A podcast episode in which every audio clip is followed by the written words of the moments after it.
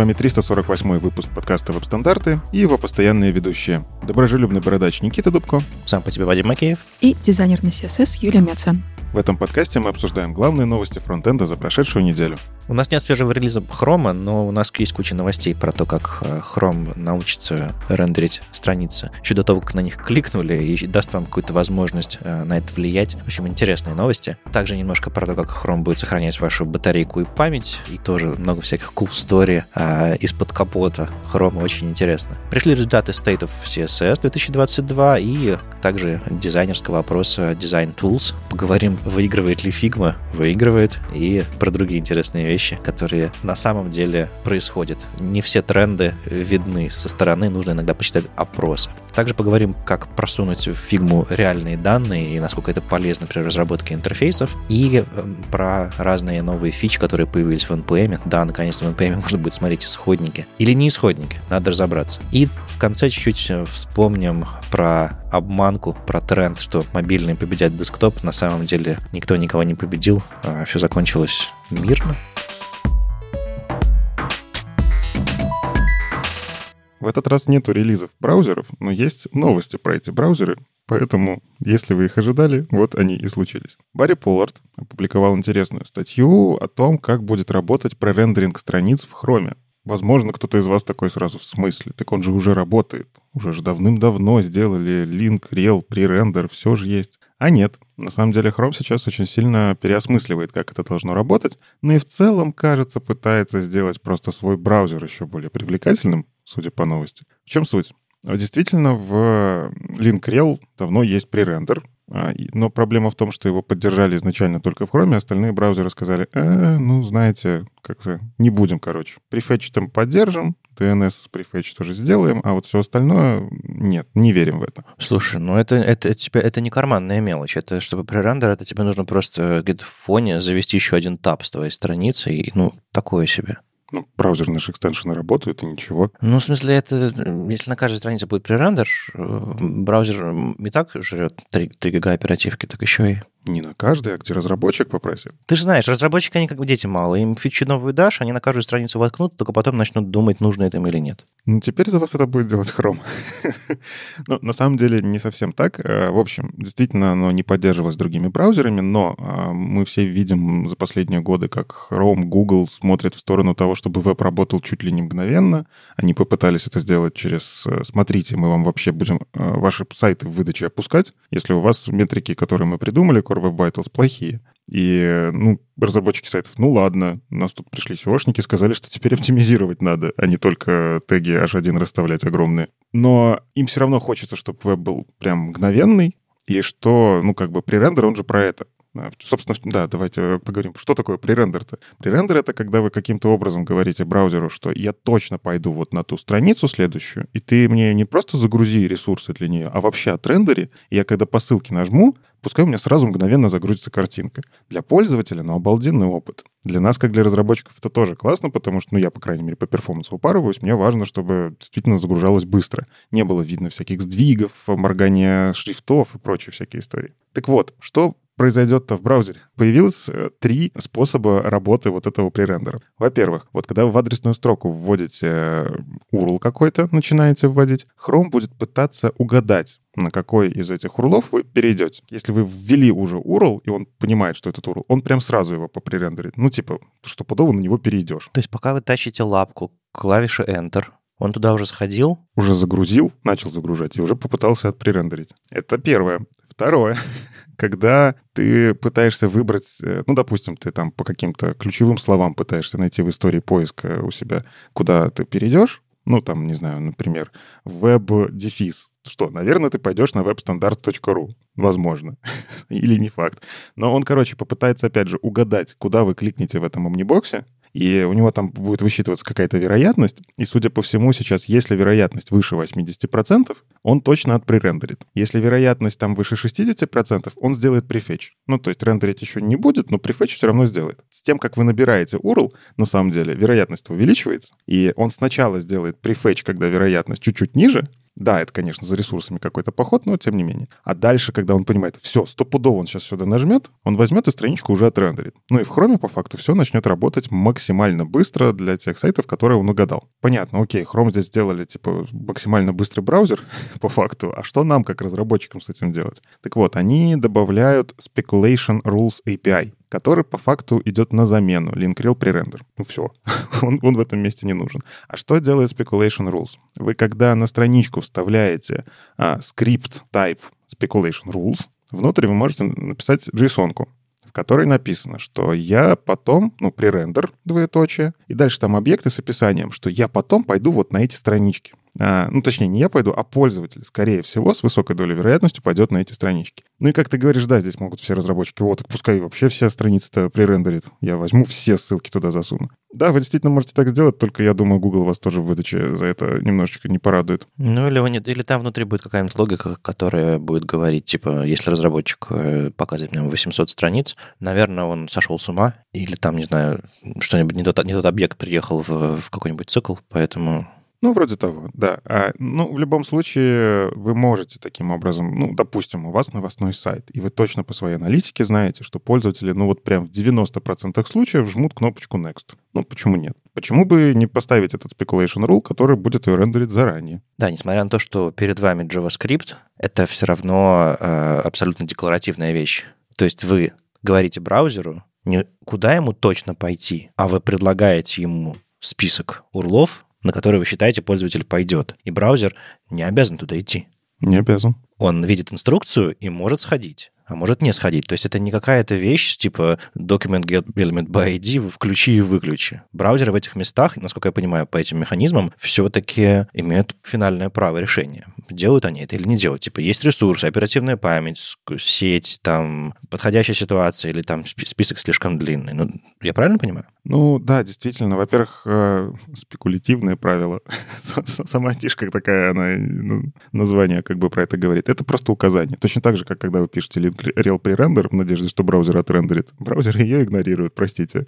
Если вы думали, что это работает, нет, оно не работает. Тем не менее, а, да, там есть куча ограничений. Там есть CSP ограничения. То есть э, там прям прописано, что сначала Chrome будет выкатывать только версии, которые ходят в принципе на этот поддомен. Потом они попытаются прикрутить, что хотя бы там внутри домена. Ну, то есть нельзя будет прям ходить между сайтами. Потому что по факту, на самом деле, так можно задедосить что-нибудь. Ну, то есть вы все вставляете пререндер на конкретный сайт, и браузеры всего мира начинают в фоне ходить э, и дедосить какой-то сайт. Ну, такое себе. Поэтому, да, здесь будет ограничение, задедосить можно будет только свой собственный сайт. Ну и да, это будет по факту, как это работает. Браузер в этот момент, когда он видит э, в HTML скрипт type speculation rules. То есть это я говорю, что значит видит. Это вы вставили его, например, JavaScript в какой-то момент. Например, по ховеру на ссылку Помните, было такое решение? По ховеру на ссылку вставляется скриптик, вот этот, который раньше как раз-таки вставлял link.rel prefetch и так далее. Вот есть решения такие тоже в библиотеках.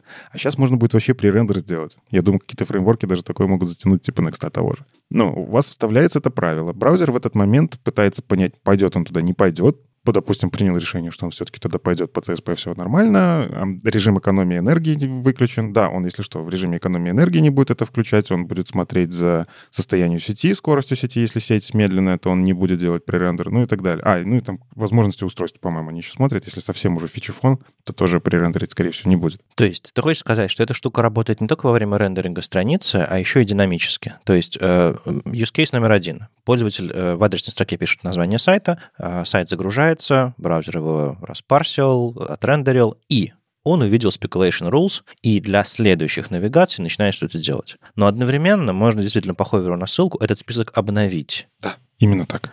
И браузер все равно обновит этот список, потому что он его не только во время рендеринга, как условно, если бы это были HTML элементы, он бы это только во время рендеринга сделал. А если, поскольку тут объект внутри, то он за этим следит. Да, он должен за этим следить. Ну, собственно, то же самое происходит с link rel prerender, а, ой, а, prefetch. То есть вы когда вставляете это в HTML, у вас точно так же браузер. А, тут механизм, который должен. А, он динамически за э, prefetch тоже следил.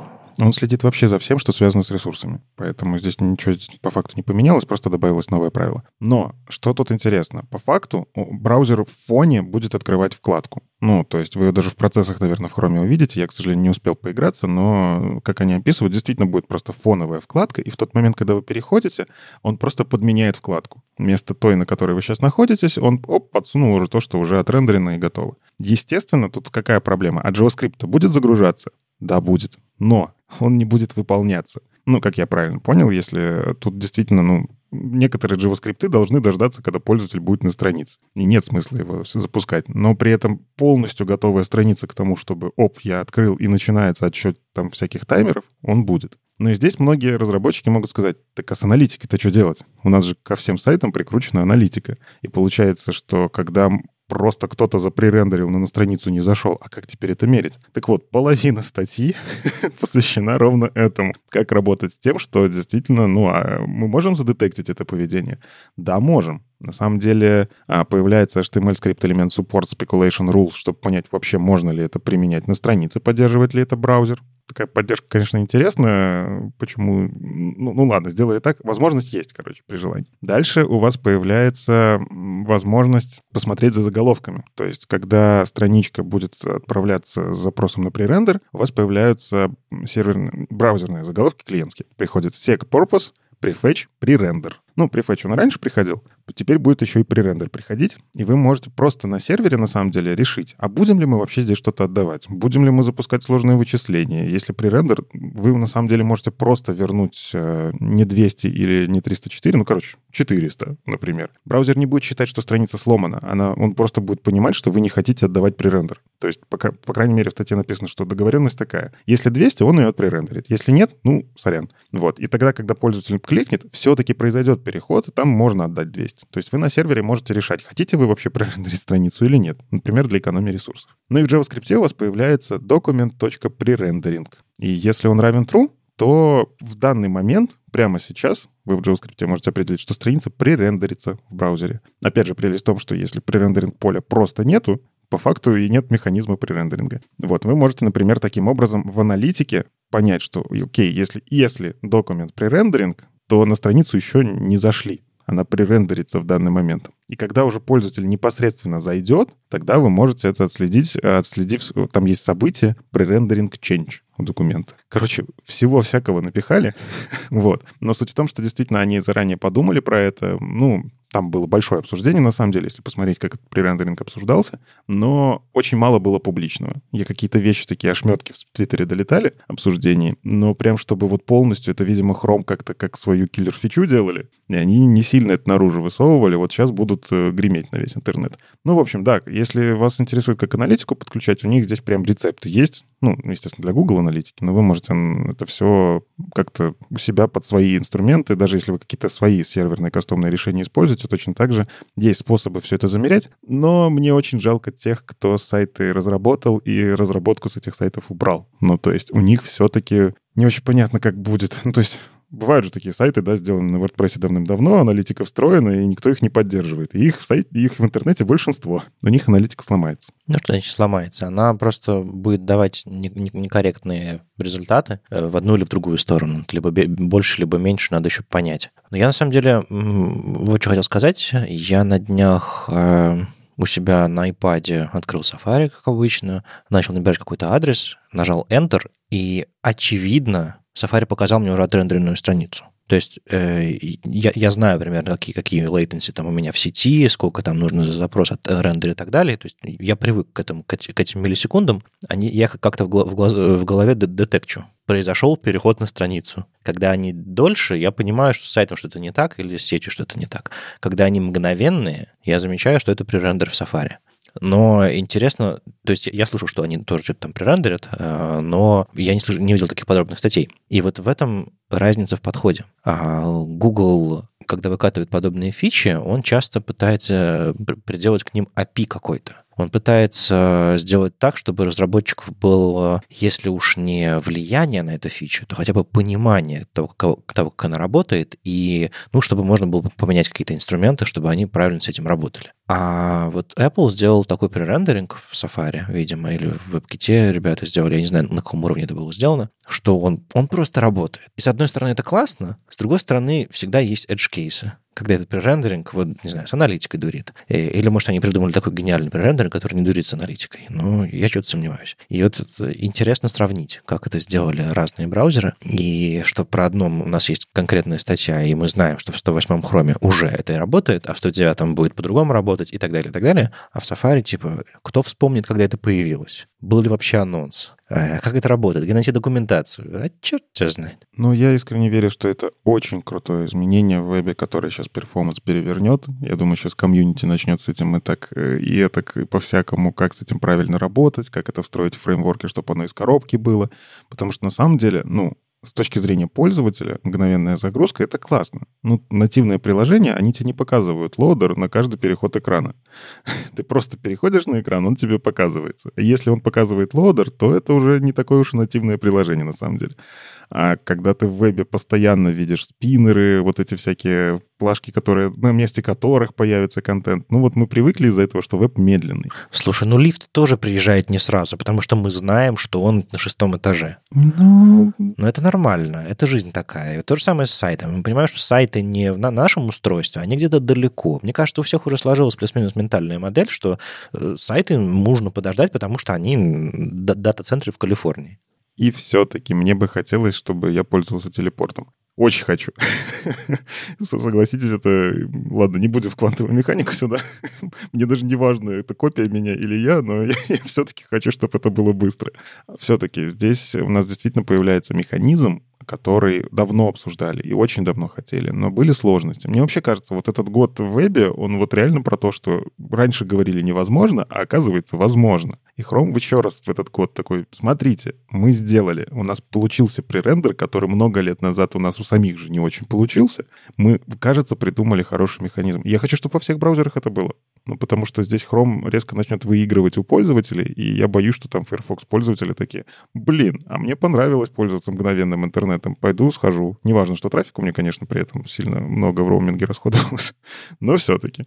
Мне кажется, что теперь все разработчики, ну не только разработчики, все команды, которые делают сайты, будут просто по дефолту включать пререндер для всех ссылок в навигациях, в шапках, и для всего того, что пользователь видит постоянно, потому что у них логичная конверсия больше всего, э, чем там у статейных каких-то ссылок. И в общем, можно будет загружать весь сайт целиком сразу. Мне кажется, такого не произойдет, потому что я в том числе на больших проектах смотрю за нагрузкой на сайт. И с точки зрения, ну, если я не хочу уничтожить сам себя своим же сайтом, я не буду такое делать. Ну, типа, прикинь, вот навигация у тебя 10 ссылок. Ты загружаешь страницы, а по факту делаешь 11 запросов, внутри которых есть еще запросы за ресурсами. Мне кажется, тебе придут просто девопсы и постучат по голове за такое. Ну, типа, ты что наделал? Что это за релиз ты такой выкатил, что у нас десятикратная нагрузка на сайт просто потому что? Ну, это если у тебя тебя есть DevOps, который смотрит за нагрузкой. А если у тебя сайт на WordPress?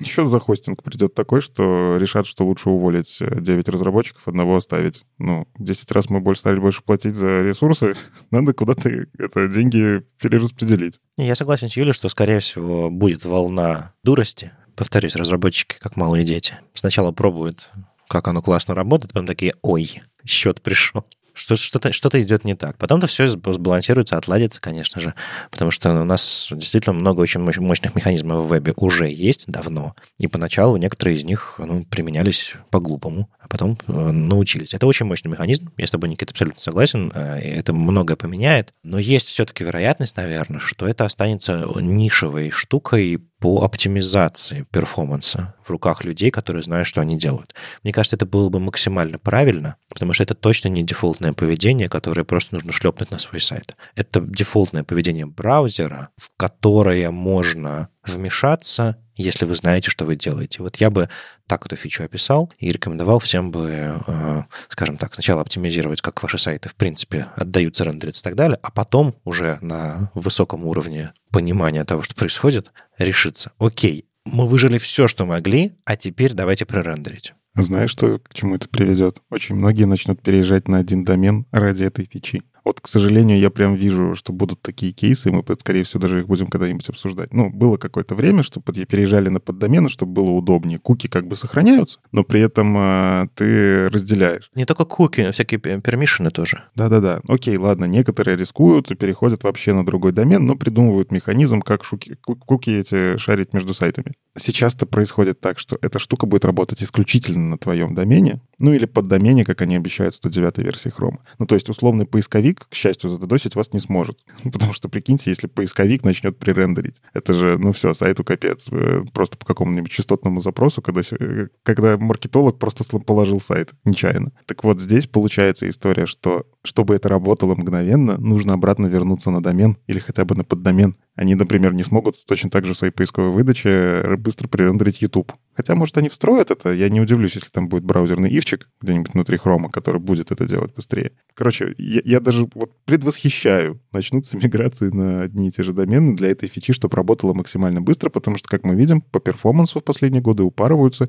И мне как пользователю хорошо, на самом деле. Еще интересно посмотреть через годик статистику по самым популярным сайтам Э, во всем интернете, потому что если вот это пререндер из адресной строки будет, а самые популярные сайты, ну, это то, чем пользуется, в общем-то, большинство людей.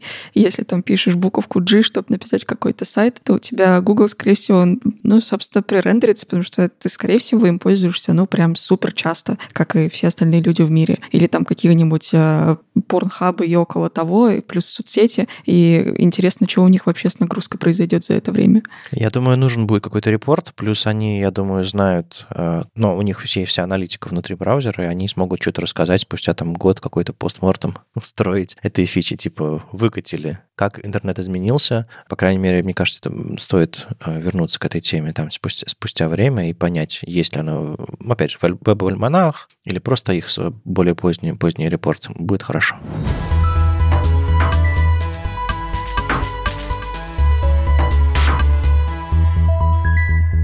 Ну, еще небольшая короткая новость. Э, надеюсь, мы ее не будем обсуждать 20 минут, но, правда, там для разработчиков, наверное, информации мало. Это, скорее всего, полезно пользователям. Появляется механизм Memory Saver, хранитель памяти, э, и Energy Saver, хранитель батареи, энергии. Вообще переводить, конечно, прикольно. Ну, в общем, в браузерах появляется, в Chrome, кон- конкретно, конкретных браузерах на десктопе, они добавляют, э, в общем-то, фичи, которые, когда вы запускаете сайт, попытаются как-то сделать так, чтобы сэкономить вам батарею и память, которую расходует Chrome. Тут, конечно, можно вставить кучу мемасиков, что он, знаешь, типа взял весь шведский стол себе взял и такой десертик тебе, ну ладно, это забери. Эту память можешь оставить себе. Но объективно это реальная проблема, потому что потом я видел тоже кучу отчетов, как люди пользуются интернетом. Они открывают миллион вкладок, или вот сейчас появились группы вкладок в некоторых браузерах. Они открывают группы вкладок, ну, потом прочитают, потом никогда не возвращаются. Но каждый раз, когда ты загружаешь браузер, ресурсы на это расходуются. В общем, они в этом месте подумали и сделали две вещи. Memory Saver — это... В общем, когда у вас слишком долго неактивный какой-то табик, они прям все выгружают. Они полностью чистят память. И по факту мы видели такое в Safari. Safari это делает по дефолту. У него memory saver просто включен. То есть вы, когда возвращаетесь в браузер, он такой, а, я тут, короче, все выгрузил, прости, я сейчас по новой все загружу. А, ты там форму заполнил? Ну, сорян, что поделать. Вот мне, кстати, интересно, как тут у них с формами они будут делать, потому что я знаю, что у них есть механизмы сохранения состояния, файлы прям сайта, а, и, возможно, они будут как-то под, подгружать какие-то эти состояния, снапшоты, чтобы действительно experience пользовательский был нормальный. Ну и Energy Saver — это старая достаточно история, которая была во многих браузерах, кроме Chrome. ну, то есть, что делают? Если ты выпускаешь браузер, добавь в него расширение Energy Saver. Все, мы, типа, лучше работаем, чем Chrome, экономим вам батарею. В общем, появится и такая штука. Суть в том, что если Chrome определяет, что у вас действительно разрядилась батарея, он постарается, кстати, да, вот ключевое, он смотрит, когда разрядилась. Пока не разрядилась, типа, все, фигачим, полностью все, что у вас есть, расходуем. Ну, что, в принципе, логично. Я хочу, чтобы у меня работало все быстро. Но когда они видят, э, что батареи осталось немного, они постараются замедлять скроллы, какую-то фоновую активность сделать поменьше. Там, если у вас на каждый FPS что-то есть э, какой-то обработчик, э, он начнет работать медленнее. Ну, в общем, они всякие синхронизации сделают помедленнее, замедлять будут. Вот, собственно, такая новость. Э, вам, как разработчикам, наверное, в этом месте нужно быть готовым к тому, что, опять же, ваши метрики какие-то клиентские начнут работать внезапно. Ну, то есть э, просто потому, что пользователь зашел с батареей, а вы не можете причем отследить статус батареи, потому что эта api она кстати, а может, она в хроме работает? Да, но, по-моему, в хроме работает, а во всех остальных браузерах не работает. В общем, вы сможете и фачок какой-то написать, что батарея действительно вроде разрядилась, и поэтому у меня аналитика вот так скачет. Но да, ваши всякие рум-счетчики опять могут сломаться. Chrome думает здесь про пользователей, но, кажется, не очень думает про разработчиков. У меня нет ощущения, что Google очень сильно думает про пользователей а, от этой статьи, потому что в этой статье 5 мегабайтов гифок, а, которые показывают, как они так классно зумят на браузер, а потом нажимают на кнопочку. И каждая из этих штук весит там по 2,5, по, по 3 мегабайта. Э, это могла быть, могло быть 100 килобайтный MP4 эм ролик, в котором можно было бы остановить, например, а не зацикливать и мелькать, пока я читаю статью. В общем, а, они одной рукой говорят, мы сохраняем вам батарейку и сохраняем ваш, вам, вам память, а другой рукой говорят «Йоло!» и запускают гифки, которые жрут вам батарейку и память. Я не знаю. Это очень непоследовательно. Ну, слушай, давай будем объективны. На веб-деве все-таки они на видео перешли, и у них там, видимо, это в сборку прям включено, а здесь маркетологовая статья, Кому-то сказали сделать классный анонс. Он как умеет сделал. К сожалению, ты прав. Я вот смотрю, меня первое тоже, я такой, так, секундочку, я вижу движение на экране. А это что? И смотрю, да, блин, гифка, вы серьезно, вы шутите про экономию батареи и гифку рядом? ну ладно. Смешно, но да, иногда читаешь статьи, которые с каким-то там намеком на разработческое, но абсолютно мар- мар- маркетологические, и думаешь, ну да, молодцы, постарались, но, господи, так нельзя. Короче, э, этому миру нужно меньше гифок и больше, больше видео, которые ведут себя как гифки. Plays inline, muted и вот это вот все. Почитайте. Кстати, ребята из WebKit про это много писали. Да, и не только они.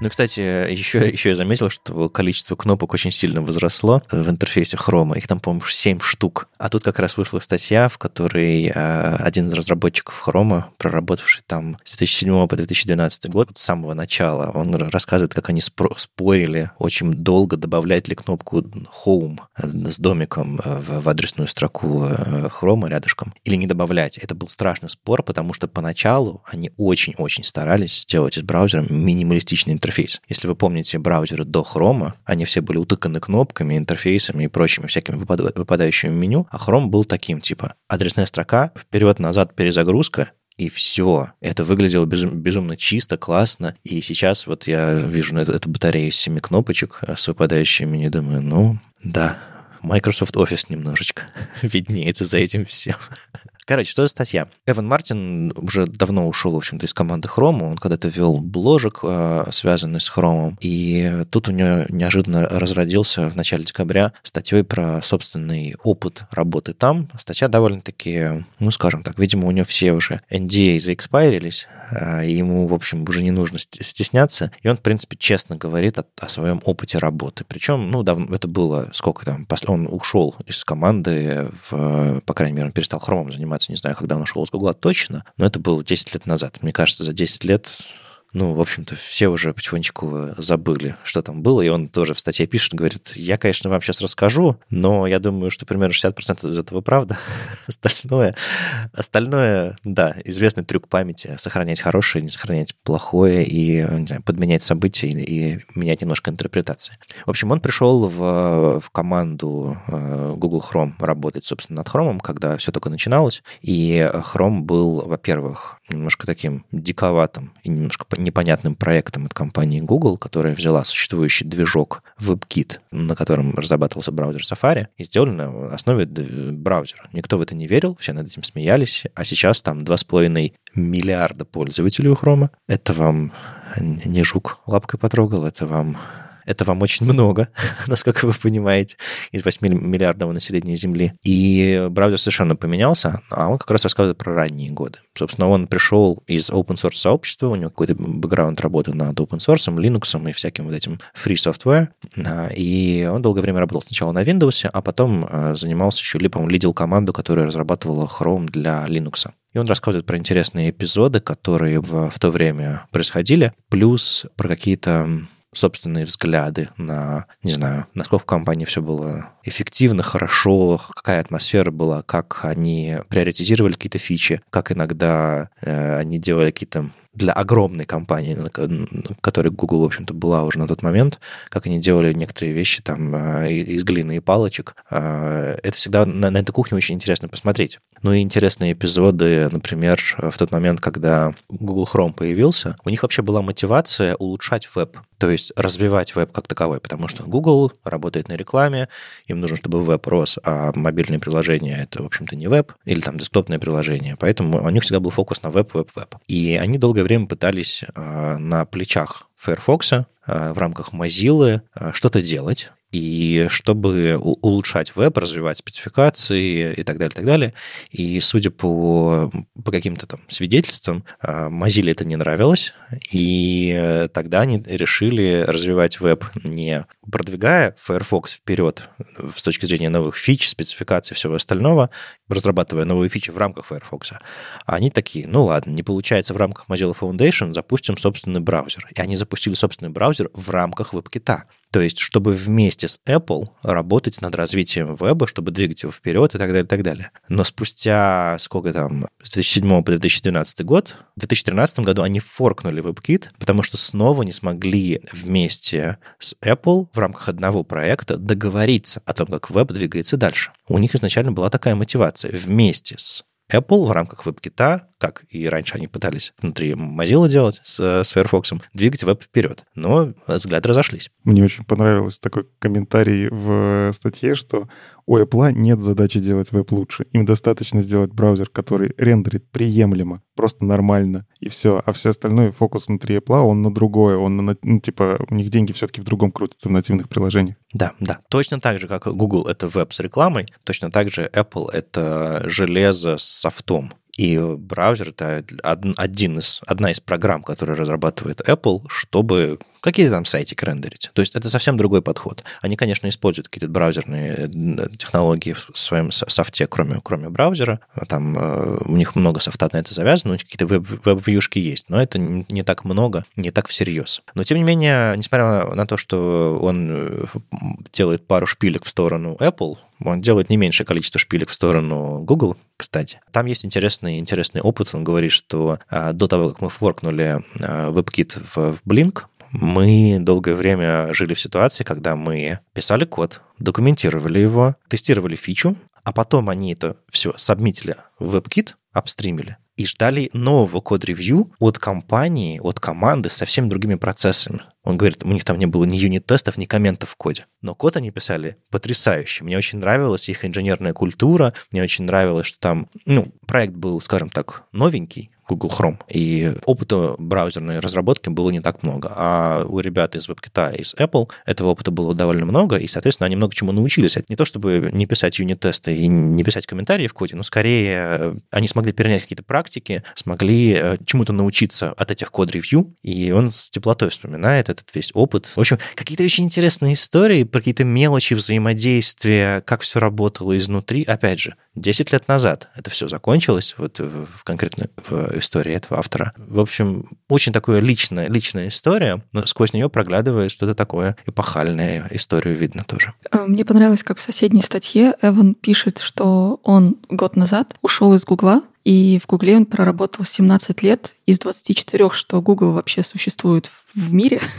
То есть он пронес вот эту вот любовь, ну, как мне показалось по статье, он реально любил то, что он делал. Ну, то есть ему нравилось вот этот вот период, когда он занимался хромом. Не знаю, может, потому что он просто тогда был еще молод, а, и, ну, мы все любим, когда мы еще молоды, не, обре- не обременены какими-то проблемами, и те периоды кажутся более классными, какими-то светлыми. Не знаю, может, поэтому, может, действительно ему очень нравился этот продукт, но вот спустя 17 лет в компании он все еще несет вот это вот приятное ощущение к хрому, по это прям очень, по-моему, интересный такой момент. Мне на самом деле в этой статье понравились две вещи. Первое — это то, что по факту разработка таких продуктов — это какая-то лотерея. Ну, то есть вот здесь реально прослеживается, типа, мы не верили или верили в какую-то штуку. Вот я доказывал всем, что оно вот будет вот так, и да, оно сработало. Или мы думали, что будет вот так, например, кнопки Home. Кнопка Home не нужна, но она теперь есть. ну, то есть а, они действительно очень много здесь экспериментировали, и вот многие вещи, которые для нас сейчас кажутся просто привычными, а это была просто лотерея какая-то. Они такие, окей, ладно, мы сейчас сфокусируем разработку в это место. Даже, даже сама суть, что появился Chrome на macOS на Linux, это же тоже, ну, типа, вот он пишет в самом начале статьи, в это не верили. Есть Windows, как бы, все, мы все делаем чисто под Windows, больше никуда не надо. А нет, это было правильное достаточно решение, потому что, ну, в том числе им потом проще, кстати, на Android было заезжать уже с такими навыками. А без этого на Android я посмотрел, как они заезжают. Вторая вещь, которая мне понравилась. Ну, есть же вот эта вот такая большая компания Google. Там же, наверное, инженеры пишут код, который всегда без багов, никаких проблем нету. У них максимально все осознанно. Но я вот сейчас смотрю на вот это место, где они говорят, слушайте, в браузере есть редиректы у вас может так случиться, что сайт зачем-то редиректит, ну, зациклился. И вы все, наверное, видели, когда заходите на какой-то сайт, что там он как, пишет в итоге сообщение, что редиректов слишком много, мы загружать не будем. Так вот, мне нравится, как они выбирали эту константу, сколько раз разрешать редирект. Сначала они в коде просто написали 10. ну, нормальное же число, вполне себе такое красивое. А потом пришел разработчик, мне нравится, что который сейчас работает над другим браузером, я перешел, посмотрел, он работает над браузером Arc, в котором, собственно, я сейчас и читаю эту статью. Так вот, он такой, не-не-не, не, должно быть минимум 30, потому что иначе Нью-Йорк Таймс упадет. Ну, то есть у него просто был такой опыт, что для Нью-Йорк Таймс, который посещаемый и очень сильно, нужно 30 редиректов. Так вот, у меня есть подозрение, что сейчас в браузере Arc, в котором я сижу, тоже есть это знание, потому что в статье тоже, возможно, он это знание использовал еще третий раз. В общем, если вы думаете, что какие-то супер крутые инженеры разрабатывают вот эти продукты, которыми вы пользуетесь каждый день, будьте смелее, в общем-то. У них точно так же там, да, у них, конечно, навыки обалденные. Пройти собеседование, наверное, на сеньора-разработчика браузеров, но это... Таких собеседований мало, будем объективны. Но все-таки они точно так же периодически такие, ладно, какое число возьмем? Давайте там это кубик бросим. Все, кажется, это 30. Все, нормально, подходит. Потому что слышали такой баг. И багов у них тут они описывают было полно. Но в том числе у них они из-за этого какие-то фичи так и не выехали. То есть он там рассказывает, что они в самый первый релиз хотели RSS-ридер сделать, RSS-читалку, которая, ну, на тот момент, кстати, вот я помню, я в опере постоянно RSS-читалкой пользовался. Нет, там вроде бы не RSS-читалка, какая-то RSS-фича, чтобы удобнее подписываться, что что-то такое менее грандиозное, чем RSS-ридер, но не вошло, да. Да, и, и в итоге так и не появилось. То есть они, многие вещи такие... Он тут описывает, что да, были вещи, которые мы делали, но потом срочный релиз. Мы не успеваем. Выпиливаем то, что не работает, и все, оно так до сих пор либо в бэклоге, либо так и не появилось. Нет, если говорить про, про совсем ранние годы, мне еще понравилось, что они говорят, что поначалу мы, как любой первый юный браузер на собственном, ну не на собственном движке, но, по крайней мере, с собственными взглядами на веб-платформу, на нас, нас никто не воспринимал всерьез. Соответственно, нам приходилось, если уж не, не, не заводить файл browser.js, где всякие фиксы для отдельных сайтов вводить, но что-то похожее делать. То есть, э, грубо говоря, делать так, чтобы на некоторых сайтах Chrome не ломался. И только потом разработчики начали учитывать Chrome, а потом перешли к тому, что разрабатывают исключительно под Chrome, а про все остальные браузеры думают уже спустя какое-то время, время, если им баг-репорт принесут. И вот удивительно, как эта ситуация поменялась на кардинально противоположную.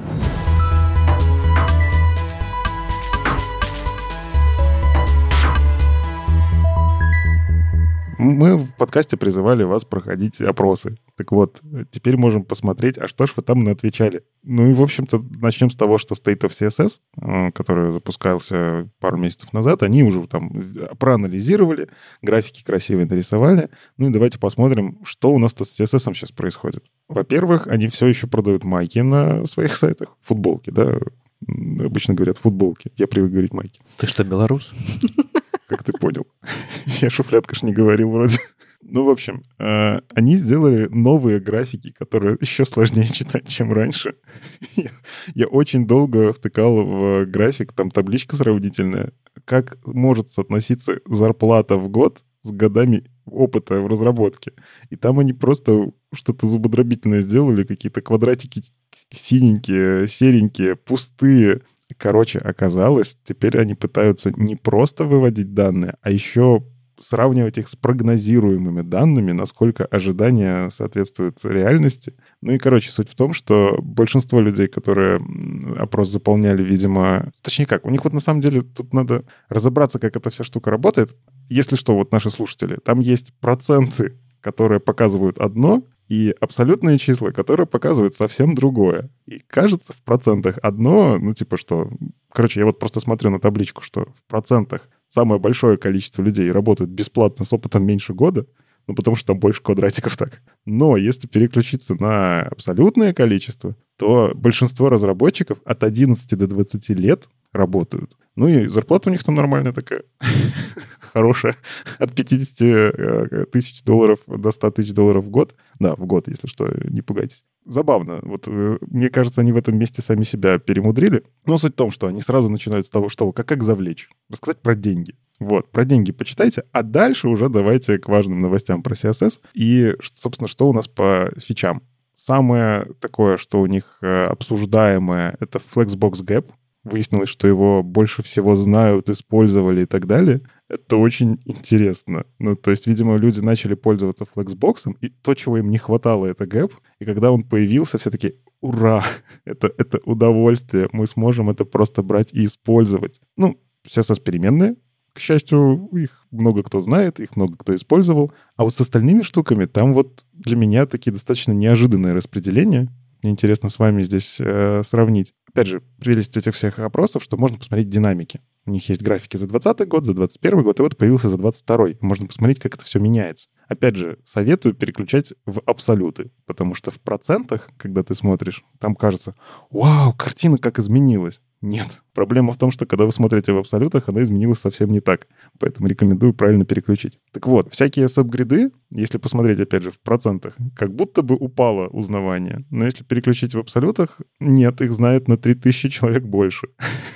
ну, то есть сабгриды знают. Writing mods, это которые справа налево, слева направо, знают. Логические свойства знают, но слабо. А, всякие аспект ratio знают. Я сейчас не буду все перечислять. Я вот, если нас слушают потенциальные спикеры про CSS, вы зайдите, посмотрите, про что рассказать-то можно. Ну, то есть вот там, где очень много серенького, выглядит как, о, я сейчас доклад про это подготовлю. В общем, что самое интересное для меня, про CSS-фичи знают меньше, чем про accessibility. Вот это прям интересная статистика. Я посмотрел, что про accessibility отвечали, что знают и использовали гораздо больше, чем какие-то фичи, которые на самом деле давно с нами. Ну, то есть там маскирование всякое, оно давно с нами, но что такие, да нет, не использовал. А, а что это? То есть, кажется, мы работаем не зря, когда рассказываем про доступность и говорим, что она нужна. Э, и люди хотя бы слышали, хотя бы вот такое отвечают. Мне кажется, здесь немножечко сказались законы, которые в европейских странах есть, потому что там действительно прям надо поддерживать какие-то вещи и о чем-то думать в плане доступности. А, например, на постсовке таких законов пока что не то, чтобы сильно есть, чтобы они прям сильно так э, регулировали то, что мы делаем. Поэтому, мне кажется, из-за того, что там по демографии больше все-таки Америка и Европа была, там они и показали то, что они знают эти законы и соблюдают их. Возможно, да, действительно, у них, эм, кажется, можно связать с демографией. Самые такие фичи, которые прям меньше всего знают, это э, функция работы с цветом. Ну, то есть я вот посмотрел тоже, даже в абсолютах, в процентах, там действительно, кажется, все вот эти функции прошли мимо людей. Даже current color, который, черт побери, он же древний, самая древняя CSS-переменная, одна из самых древних. Нет, большинство людей, видимо, с цветом не работают. Ну, скорее всего, как это происходит? У нас в макете есть э, хекс. Все, мы его вставили, и что париться? Иногда хекс э, не хекс, иногда в нем прозрачность есть. Ну ладно, помучаемся немножко. Сделаем RGBA. Но по факту вот то, что мы опять же рассказываем про цвета, кажется очень полезной и важной вещью.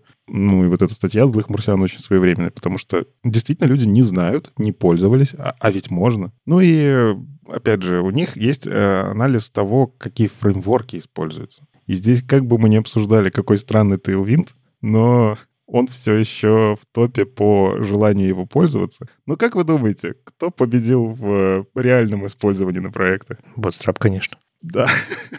Это очень забавно, когда два графика, опять же, они разбили на четыре графика. Э, есть разные формулы, как, э, короче, есть интерес, есть реальное использование, есть осведомленность и есть желание использовать. Так вот, очень забавно, что интереса Bootstrap нету.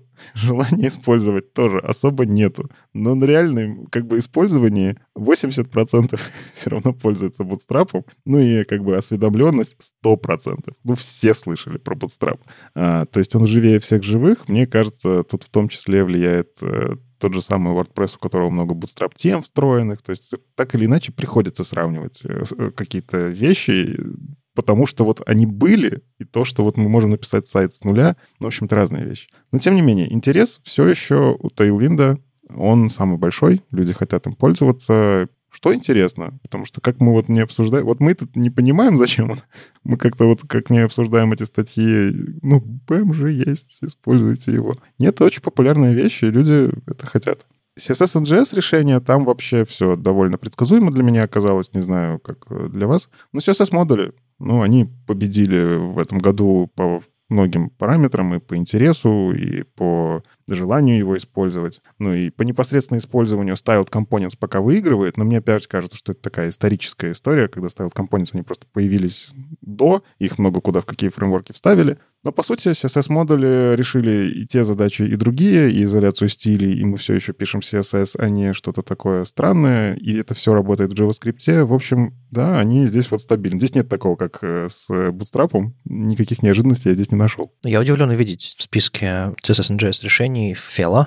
То, что мы э, на работе используем, это такой... Да, мы там пишем CSS NGS в, в JS-синтаксисе, а потом это все собирается потом в стиле, экстрактится и разбивается на отдельные атомарные классы. Ну, в общем, такая история. С точки зрения перформанса хорошая, с точки зрения developer experience э, не очень. Это самая непопулярная библиотека, которая попала в этот список, но я удивлен ее в принципе здесь увидеть, потому что, может быть, в прошлом году она тоже была, просто я не знал про ее существование. Ну, еще про библиотеки, про препроцессоры, постпроцессоры. SAS все еще рулит. Причем он рулит сразу в двух секциях. Там, где можно было просто галочку поставить, и там еще был другие препроцессоры, можно было указать. Там тоже SAS рулит. Это говорит о внимательности тех, кто заполнял эти опросники. Да. Либо они решили, типа, SAS укажу два раза. Ну, чтоб точно, чтоб наверняка. Там не все данные нормализованы прям адекватно. Так что, да, иногда, иногда приходится. Я не знаю, кстати, принимают ли они pull реквесты Точнее, нет, они принимают pull реквесты Я недавно пофиксил какие-то штуки, которые мне показались некорректными в результатах. Но можно это поправить, кстати, попробовать нормализовать, если вам интересно. А мне кажется, не стоит. Это полезно. Знаешь, мне нравится смотреть на опросы, в том числе с мета-уровня. Типа смотреть, как их заполняют. Это же тоже говорит про то, что вопрос сформулирован был так, что человек решил сразу пойти в поле Azure и там заполнить SAS. Он решил почему-то не выбирать его галочкой. Ну, в общем, на первом месте все еще SAS, а, с большим отрывом, но на втором месте пост CSS. То есть мы все еще в эпохе препроцессоров. А многие, возможно, кстати, и то, и другое, потому что я помню, я указывал сразу оба. А, Less тоже с большим отрывом на третьем месте. Stylus почти умирает. И там каким-то образом затесался ассемблер CSS. 47 человек его все-таки указали, но это что-то такое, видимо, экзотическое. По утилитам, которые используются по инструментам, Притер на первом месте. Ну, то есть очень многие указали, что притер — это то, чем они пользуются постоянно. Автопрефиксер только на втором. Ставил линт на третьем. Причем ставил линта в два раза меньше, чем у притера. К сожалению, люди не хотят, или, к счастью, не хотят настраивать большое количество правил. Они готовы, чтобы за них какая-то тулза решила, как писать код и не париться. Ну, не то чтобы Prettier включает в себя в то, что умеет делать автопрефиксер StyleInt, PureCSS, Nano, Purify и ACSS, он не включает в себя это. Но они просто... У них нет отдельной категории форматеры, или, скажем так, линтеры и вот такие вот инструменты, мне кажется, эту категорию стоит завести, но не факт, что в рамках CSS это будет очень популярно. В рамках JS эта, конечно, категория могла бы стать отдельной. А тут, понятное дело, да, что претир популярный инструмент, но это не значит, что он конкурирует с другими перечисленными в этом списке. Ну, возможно, да. Они делают... Это разные задачи. То есть, условно, StyleInt и Prettier про разное. Интересное про браузеры. Вот мы все такие, ай, надо поддержать Firefox, он там умирает. Да ничего подобного. Судя по опросу, разработчики как раз-таки его поддерживают как могут. Ну, типа, Chrome пользуются во время разработки 8875, а Firefox 6286. Разница не сильно большая. Safari на третьем месте с 3142 э, ответившими. Ну, то есть Firefox все еще используют активно во время разработки. И мне кажется, ну, не надо их жалеть в этом месте. Нет, их надо поддерживать, надо продолжать все так же, но у них среди разработчиков, судя по этому опросу, все достаточно неплохо. Ну и, в общем, я коротенько здесь прошелся из то, что действительно такие запоминающиеся штуки. Обязательно посмотрите все. Там очень много интересного по... Вот я, например, там думал, что контейнер queries, ну, никто еще особо не знает, потому что, а что их знать-то? Они же там вроде бы не работают нигде, ну, чуть-чуть где-то работают. Не, не, прям сильно много про них знали. Но у них есть э, отдельная вкладочка про то, где люди учатся, и тут приятно, я вижу веб-стандарты, которые много раз упомянули. В общем, спасибо вам, что вы послушали наш подкаст и пошли заполнили этот опрос. Мы тоже, значит, сделали не зря. Да, мы на шестом месте, и это очень-очень-очень неплохо, потому что в этом списке много чего, много разных ресурсов, много разных подкастов, и мы на серьезном месте находимся. Правда, там, опять же, если посмотреть во вкладочку Other, там еще 10 человек, которые веб-стандарты упомянули. Так что у нас на 10 человек больше, чем вам кажется. Поразительно, но э, это, по-моему, единственный ресурс на, не на английском языке, который, в принципе, попадает э, в этот опрос. И это что-то значит. Не единственный. Там есть фронтенд Weekend. Андрей Смирнов все еще...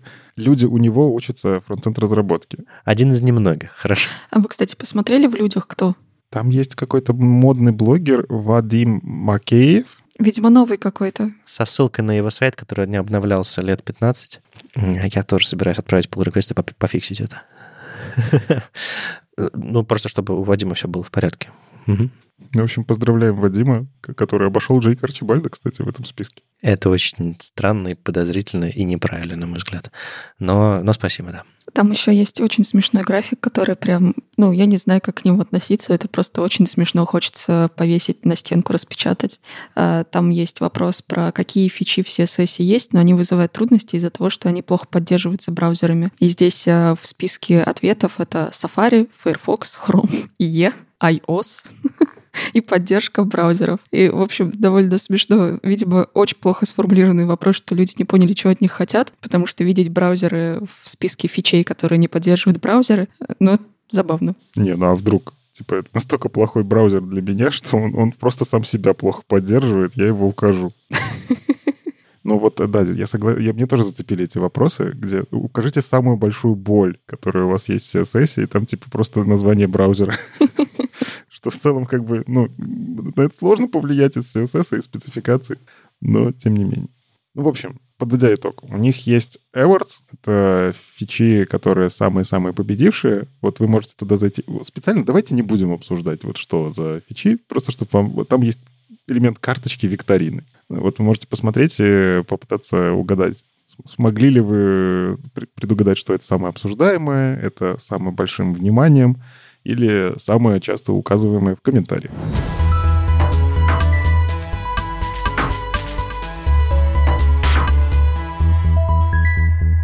Появились результаты не только по опросу про CSS, но появился еще и результат по опросу про дизайн. В каком-то из выпусков мы это обсуждали, что появился вообще такой опросник. Пару лет буквально существует, по-моему, это третий год, когда проводят его.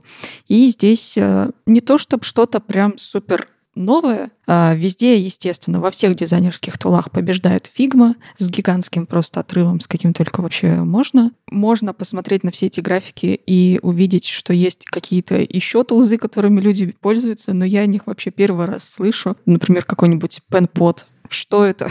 Каких-то два человека его используют. Ну, я не знаю, что это такое. И таких там довольно много, но Figma действительно, она прям всех рвет на части. Э, гигантский просто отрыв от всех остальных инструментов, включая Sketch и Adobe XD. Но меня радует то, что с каждым годом все чаще люди отвечают на то, что сложные прототипы они делают с помощью кода. И свои сайты портфолио тоже они пишут сами, либо пользуются какими-то штуками, которые им помогают писать код. Ну, в общем, дизайнеры туда посматривают, и это очень классно. Целом опросник получился так себе, ну, в плане, что во всех вопросах побеждает Figma. Она и про прототипы, она и про дизайн системы, она и про комьюнити, она про вообще все, что только можно. Figma прямо сейчас э, в топе, и, в общем-то, хочется, чтобы Adobe не испортил ничего, и Figma действительно продолжала дальше также э, удовлетворять все потребности дизайнерские. Я вот недавно ребятам, помните, рассказывала, что там даже спелчекер появился. Кажется, они прям действительно не хотят сдавать позиции и все еще выкладывают какие-то новые фичи, которых совсем нету ни у каких других конкурентов. И, в общем, посмотрим, что будет в следующем году. Но кажется, что опять Figma всех везде порвет и не появится никакого другого нового у нее конкурента. Прям грустно. Так хочется конкуренции. На самом деле я рад, что хотя бы в одном графике Figma не на первом месте. Это Digital Whiteboarding.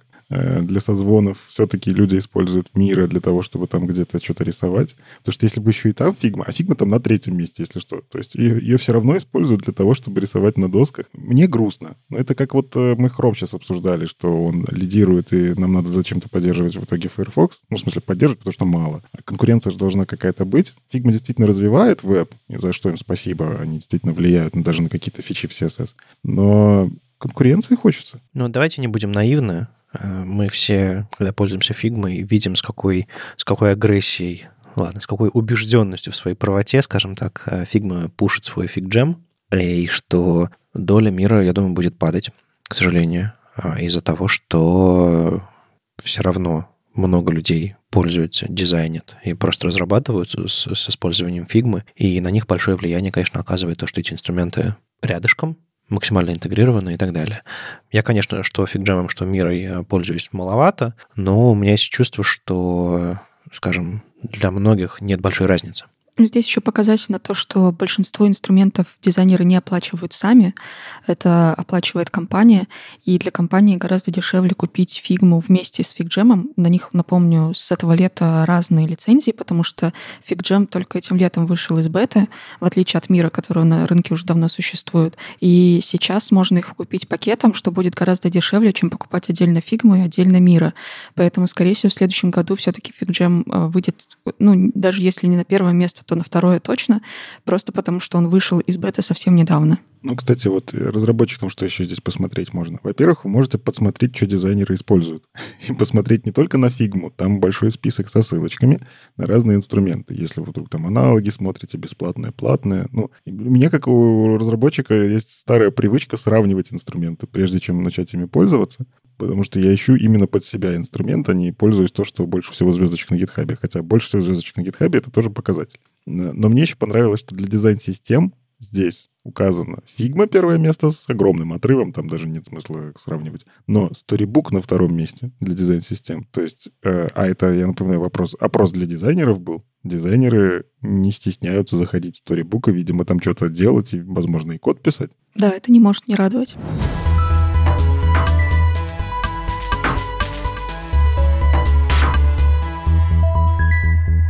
Ну, к слову про фигму, я тут немножко сыграю дизайнерскую роль, которая, в общем-то, э, мне, мне не то чтобы свойственна. Я, конечно, wannabe дизайнер, но да, очень далеко от этого. В общем, тут э, было хорошее видео на Moon Learning, какой-то канал, я даже не знаю, кто есть все эти люди, и, наверное, разработчики плагинов для фигмы, какая-то компания образовательная. Сложно сказать, но тут всплыло у меня где-то там в таймлайне, то ли в Твиттере, то ли в Мастодоне, видео о том, как можно синхронизировать компоненты фигмы с с гугловскими таблицами. Это абсолютно не новинка. Я слышал, что люди синхронизируют э, данные из таблиц, JSON, там, Notion, откуда угодно, там, чуть ли не из WordPress в Figma, и тем самым э, им не нужно, как в старые добрые времена, вернее, в старые плохие времена, руками забивать огромные массивы текста в Photoshop, мне кажется, даже, для Photoshop в какой-то момент что-то придумали такое, но я, я не помню, у меня смутные воспоминания про это, про это время. Хочу забыть, в общем. Так вот, всегда было логично, и когда эти первые решения появились,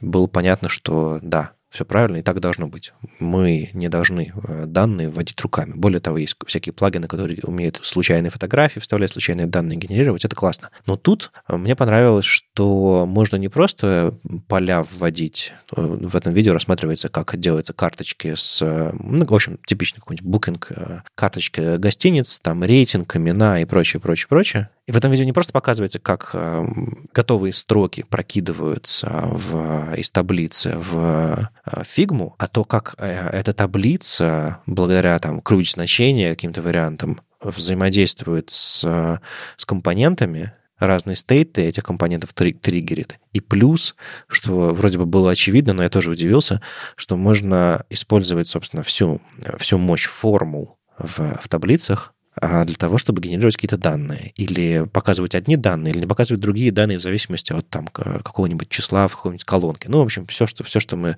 знаем и любим в таблицах, ну, я уверен, многие из нас, если уж вряд ли все. Потому что для меня эти, эти, эти формулы, это всегда было таким слабым местом. Я умею делать базовые штуки, но дальше я начинаю ломаться. Это какой-то странный язык программирования лично для меня.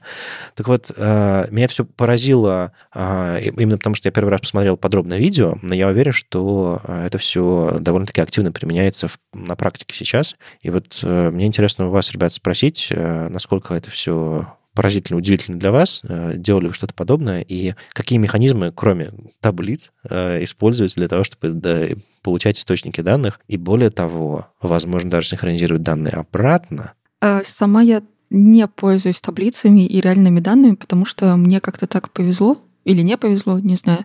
в общем, как-то так случилось, что все мои продукты, они не так сильно зависят от каких-то суперинтересных данных. В общем, интерфейс не сильно меняется от того, что, что там происходит, какие, какие мы получаем данные. То есть карточку с, там, с букинга, понятное дело, там очень много комбинаций, э, что может прийти, там, прийти рейтинг, не прийти рейтинг, еще там какие-то параметры тегов понавесить, там, что это самый популярный, не самый популярный вариант. К счастью, у меня такого нету, поэтому я с этим не сталкиваюсь. Но мои коллеги довольно часто таким пользуются, когда нужно делать информационные э, интерфейсы, когда у тебя какой-нибудь э, большой грид э, или список чего-то, или вообще карты, или что-то вот такое. То есть где прям действительно важно видеть что-то похожее на реальность, именно реальность с большой комбинацией разных вариантов. И они, я видела, что пользуются просто JSON, то есть берут выгрузку с каких-то типа устаревших реальных данных, и потом их, собственно, парсят и используют. Видела, что пользуются таблицами, но я не видела, что пользовались прямо с формулами. С формулами это прям какая-то удивительная история в плане, что в целом э, я не так много видела людей, которые пользуются формулой вообще просто так для таблиц, а тут еще для таблиц, чтобы потом еще и в интерфейс это притащить. Ну, это интересненько. Ну, то есть э, для, для конечной фигмы результаты э, идентичны. Что там забита строка, что там э, посчитана строка. То есть это, это не требует никакой дополнительной интеграции. То есть это очень очевидная вещь. Но здесь есть еще прикольный момент, что если они действительно подтягиваются в реальном времени с конкретной таблички, то когда ты, например, проводишь исследование с пользователями и показываешь им прототипчик, ты можешь, э, не трогая сам прототип, э, потому что все мы знаем, что если потрогать за 5 минут до исследования прототип, то там что-нибудь может сломаться и не провестись вообще исследование, то можно в табличке там, например, реальное имя пользователя ввести, чтобы он действительно подумал, что это настоящий интерфейс, или еще какие-то данные поменять так, чтобы он действительно думал, что это что-то похожее на него. Там, например, город поменять, если мы про букинг говорим. Это довольно прикольно. Ну, там нереальное время, к сожалению, там плагин нужно перезапускать,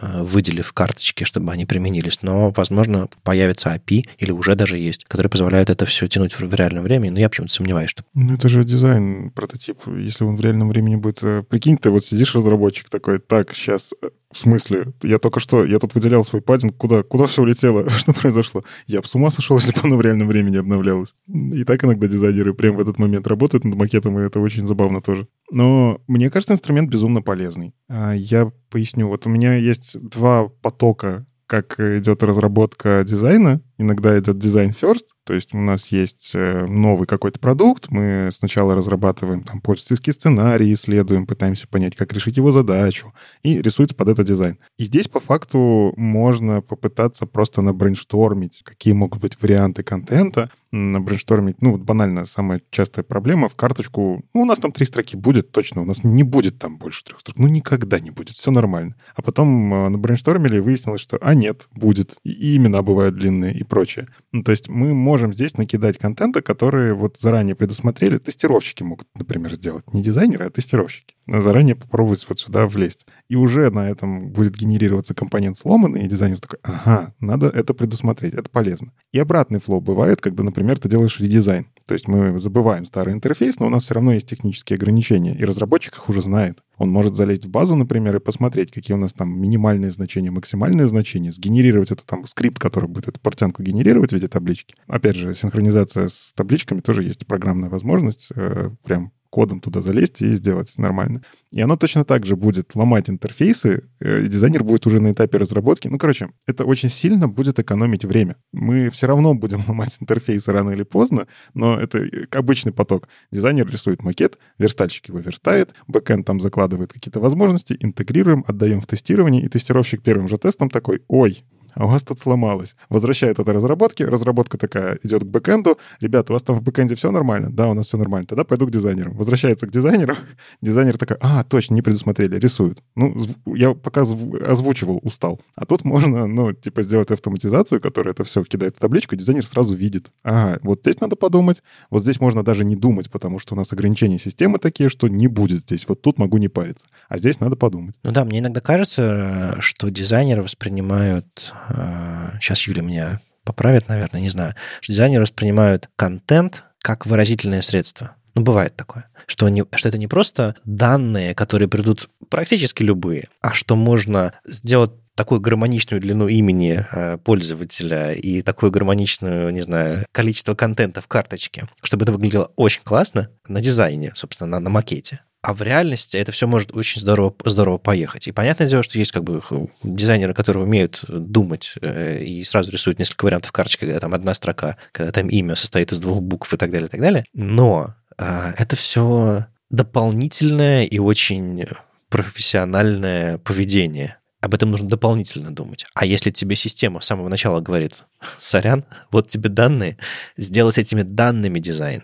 Не придумывай данные сам, не вставляй Константинов Константинопольских, а возьми вот этот массив данных сырых из JSON и сделай на это основе что-то, чтобы оно точно выглядело классно. Мне кажется, это, это, это классно переворачивает workflow и могло бы быть полезным. Мне кажется, что это зависит от э, нескольких параметров. И от зрелости дизайнера в первую очередь, потому что чем больше у тебя опыта, тем больше ты понимаешь, в каких местах ты действительно можешь столкнуться с проблемами. А когда ты совсем а, зеленый, ты не думаешь о таких вещах, что может прийти что-то, чего ты не ожидаешь, или что нужно договариваться вообще в целом в команде, там, какого размера контент должен быть, э, и вообще в целом, какой тип контента может приехать. Естественно, это с возрастом, с возрастом дизайнера э, нарабатывается, и запоминаются какие-то вещи, потом просто вырабатывается в привычку, что нужно проверить на всех видах э, контента. Ну и, конечно же, это очень сильно зависит от инструментов, потому что до недавнего времени мы полностью работали только в статике, и рисовать 30 макетов под то, чтобы проверить, как это смотрится с разной комбинацией контента, с, разным, с разной длиной и разным вообще всем. Это было очень сложно.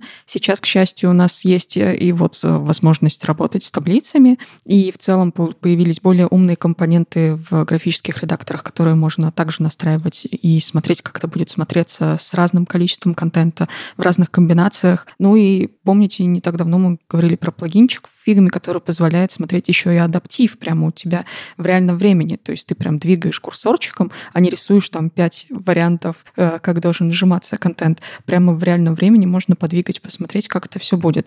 И если все это вместе сложить, и там, например, люди, которые команду собирают, сразу же говорят, что, ребят, мы вот должны отсматривать все вот таким образом, тогда, конечно, проблем не будет. Тогда все будет классно, все будут отсматривать весь контент. Но, опять же, это зрелость дизайнеров, зрелость команды и инструментов. Да, про зрелость инструментов. У нас ведь раньше, э, вспомните, э, в дизайне каждый блочок был абсолютно спозиционирован. У вас э, стало не три строчки, а две строчки, вам нужно все остальные блочки подвинуть наверх, без автолейаута. Ну, это, же было чудовищно. То есть э, поменять контент, вот реально контент, текст какой-нибудь или размер картинки в, в дизайне было абсолютно смерти подобно. В смысле было?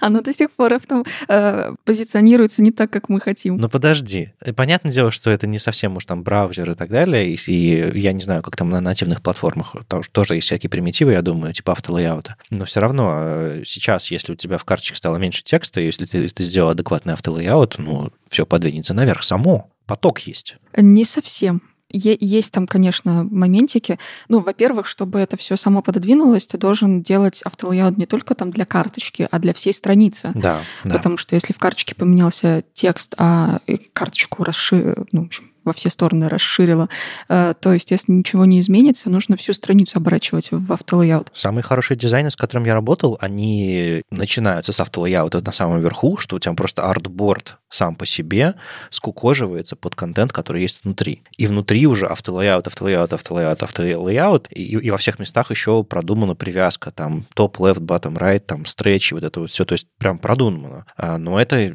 идеальный сценарий. Это, наверное, ну ты уже, уже мне кажется, наполовину верстаешь в процессе. Хотя это, это тоже дизайн. Но здесь, да, в целом можно уже архитектуру брать, в целом всего компонента использовать.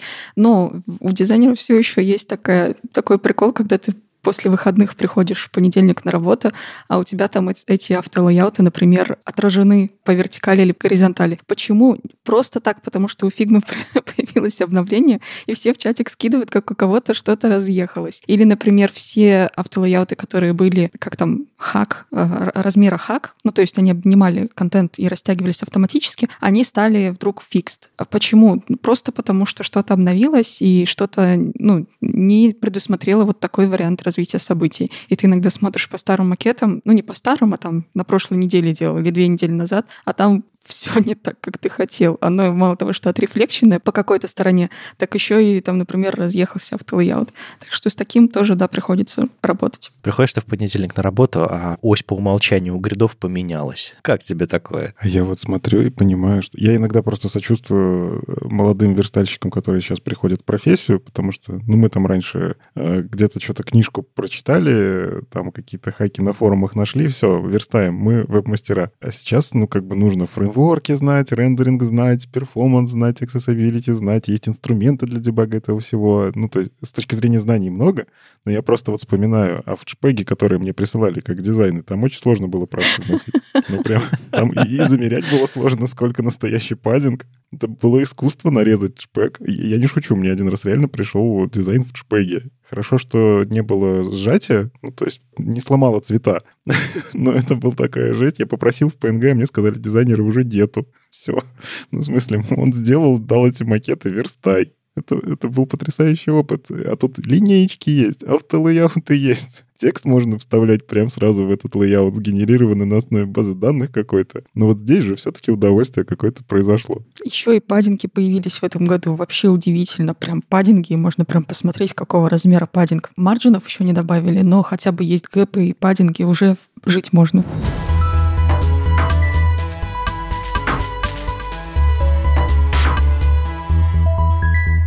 Небольшие, но полезные новости NPM, того самого пакетного менеджера. А, добавили две достаточно важные вещи, которые я вот тоже в какой-то мере ожидал давно.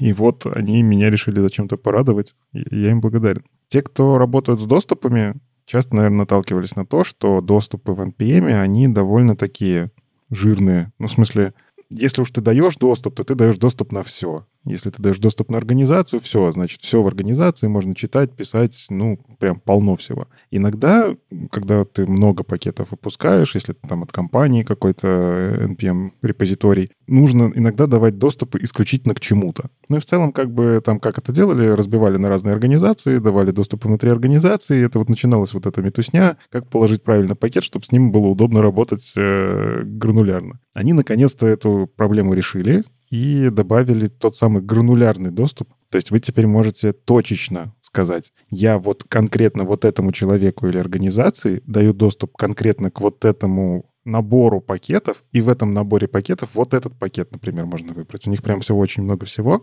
И прелесть в том, что помимо этого они еще дают временные токены. То есть если вам, например, не знаю, нужно на аутсорс тестировщика найти, который сможет иметь доступ к коду, ну, например, для публикации. Вы можете так сделать, а потом этот токен отзовется. То есть вы генерируете временное с гранулярным доступом. И это, по-моему, очень важно, учитывая, что сейчас сколько мы новостей читали про двухфакторку, про то, что ломают, про то, что уводят пакеты, ровно вот иногда по таким причинам. Временные токены вполне себе хорошее решение. Они просто выдаются, потом через какое-то время перестают работать. Если их кто-то увел, ну и ладно, они все равно не рабочие. Ну и да, они тут еще пишут про то, что мы двухфакторку проталкиваем. Мы в топ репозиториев, которые самые скачиваемые, мы прям их очень сильно просим, настоятельно письмами, видимо, задалбываем, и прям, если они уже зашли в наш интерфейс, пока двухфакторку не прикрутят, мы их не отпустим. И это тоже правильно. Ну, потому что многие вещи, там, которые громкие были с NPM, были связаны с тем, что люди понадеялись на то, что да, меня-то не взломают.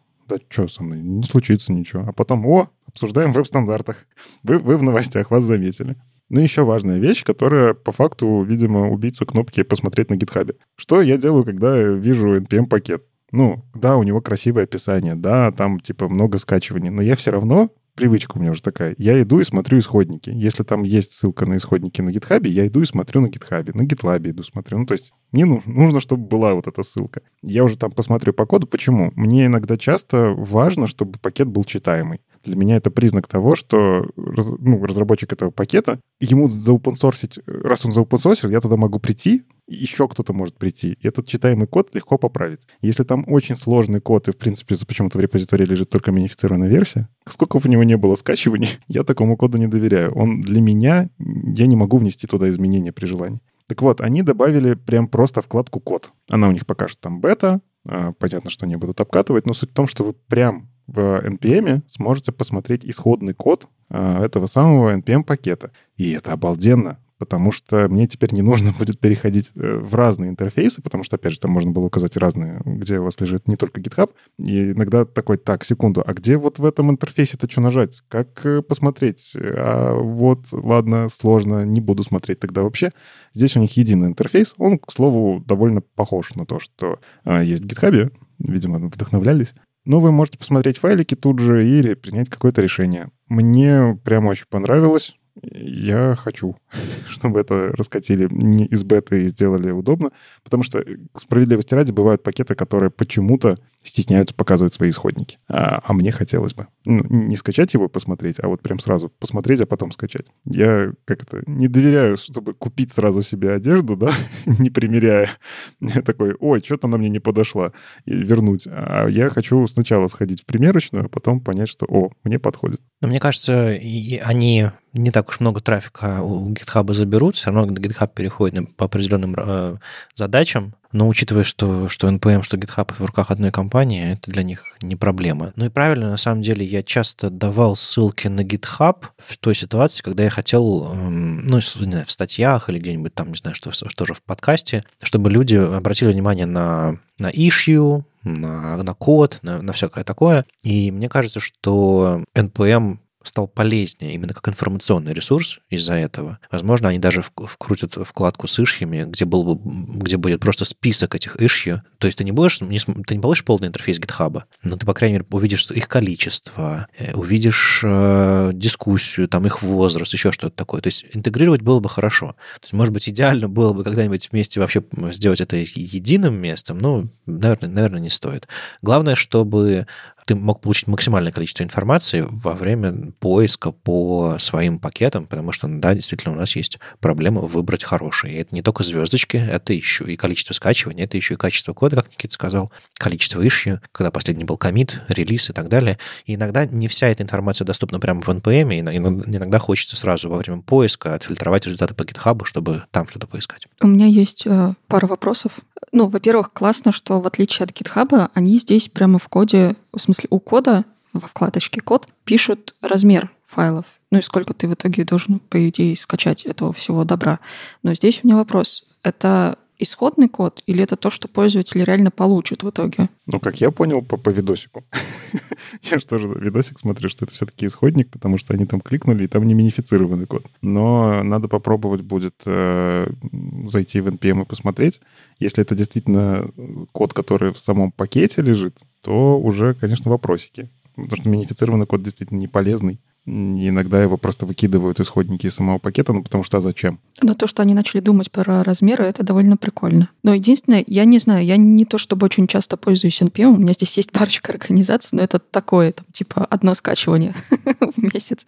Но здесь получается, что вот эта вот вся а, работа с раздачей ролей, а, она же получается вся именно не по юзерно, а по командно, то есть ты для команды выдаешь такие особенные роли теперь для каждого отдельного проектика внутри организации. Это типа более удобно, чем по юзерно или... Есть разные способы. Ты можешь, на самом деле, э, по их анонсу я так понял, что гранулярность в том числе и по юзерно можно. Просто они на видосике записали пример а, с организацией. А, короче, действительно удобно иногда выделить роль. Ну, то есть, ты, смотри, у тебя есть м- ролевая система, которой ты, например, делаешь не конкретному человеку много доступа, а ты говоришь, вот у меня есть тестировщики, у меня есть дизайнер, у меня есть разработчики и так далее. Им всем нужно разное. Ты для каждой создаешь группку, и с этой группкой ей назначаешь какое-то количество ролей, которые им подходят. И тогда, когда ты человека добавляешь просто в организацию, ему сразу автоматически прорастают права на все пакеты, где вот этим вот, вот групп вот этой категории пользователей удобно будет работать. А потом просто выкидываешь его из организации, когда вот, допустим, там контракт закончился или он там уволился и так далее. То есть это удобнее, когда у тебя есть какая-то абстракция. А когда ты конкретному человеку даешь, потом можешь забыть его удалить из доступов, и он такой, а, там щука, я там сделаю какую-нибудь гадость. Ну да, здесь для обычных, в смысле, для ролей по конкретному человеку так и остались. Ну, то есть ты можешь его оунером сделать, админом или просто членом команды. А вот у команд, я смотрю, прям добавилось дополнительных экранов, где можно что-то понавыбирать. Прикольно. А вот я, кстати, сейчас смотрю в код, и мне все-таки кажется, что это минифицированный. Ну, в смысле, это собранный код. Я вот залез просто в React. А если посмотреть э, React на GitHub, то там код э, другой. Ну, то есть э, я захожу на GitHub, там много всяких разных папочек, а когда захожу в код в NPM, то там Common.js, UMD, лицензии. Ну, то есть хорошо, что я просто как... Почему не сразу обратил внимание? Потому что React в этом месте, он еще не минифицированную версию тебе под, подкладывает. И такой, а, все, есть исходники. Нет, это не исходники. Тогда у меня тоже вопросы, как у Юли. Удобно, спасибо, что добавили, но я все еще не могу посмотреть исходники. А даже интересно, а надо ли? Я же смотрю все-таки пакет, какой он опубликованный. Ну, кажется, что правильно было бы показывать все-таки то, что в NPM лежит, потому что мы находимся на NPM. И чтобы ты мог оценить... Э... Но, с другой стороны, это называется код. То есть, там было написано source, было бы понятно, а код, ну, может быть, нейминг действительно стоит поправить, чтобы было понятнее, что именно там находится. Так, а куда им можно написать фидбэка? Хороший вопрос. Но ну, у них блок, блокпост есть, у них есть дискуссия какая-то э, на гитхабе как раз. Так что, да, ссылочку, ссылочку приложим, заходите, жалуйтесь. О, вау, я только что увидела интерфейс Discussions на GitHub. Прикольно. Я раньше видела только, ну, типа, там issues туда-сюда, а здесь прям, типа, discussions прикольно. Они недавно его отредизайнили, он был немножко более скучный, больше похож на issue. Последние там несколько месяцев, по-моему, выкатили новый интерфейс, который больше похож на какой-то форум практически. Ну ладно, и под конец, чтобы просто докопаться, э, мы говорили сегодня про блокпост Гугла, в котором две гифки на сколько там мегабайтов, на 5 мегабайтов, по-моему, суммарно. В блоге NPM два видео, но в сумме эти видео весят 50 мегабайтов. И это чудовищно много для видео, которые длиной там 40, 46, 49 секунд, меньше минуты. К счастью, эти видео не загружаются по умолчанию, и чтобы э, скачать весь этот трафик, вам нужно нажать play, и только тогда у вас это видео запустится, и вы его увидите. Мне кажется, немного. Смотри, у них же они показывают фичу, где код должен красивенький быть. Это значит, что видео должно быть супер четкое. Ну и как бы, да, оно весит из-за этого больше, но Короче, я бы не хотел смотреть на размазанное, но зато у меня сэкономился трафик. Я, пока мы обсуждали, быстренько закинул это в FFmpeg а, и потратил, не знаю, 10 секунд на современном ноутбуке, чтобы сделать из 27-мегабайтного э, ролика 8-мегабайтный э, ролик. И я сравнил качество, его вообще незаметно, разница. Это по-прежнему 60 FPS, но битрейт у них там дичайше высокий. Если снизить битрейт э, сильно, ты до какого-то приличного качества, то разницы не видно. Короче, научитесь разбираться в оптимизации видео, мне кажется, это полезно, потому что можно вашим пользователям экономить трафик, например. А ребята, скорее всего, записали скриншот где-то там на macOS и выложили то, что получилось. И не, не особо думали. Это, э, это все исходники, а не то, что нужно публиковать в веб. Ну, в общем, если вы знаете, вы знаете. Короче, выводы из нашего сегодняшнего выпуска. Гифки нельзя, нужно заменять на видео, но если вы заменяете на видео, то тоже делайте это правильно, используйте FFmpeg. Мне кажется, этому миру нужна статья на эту тему.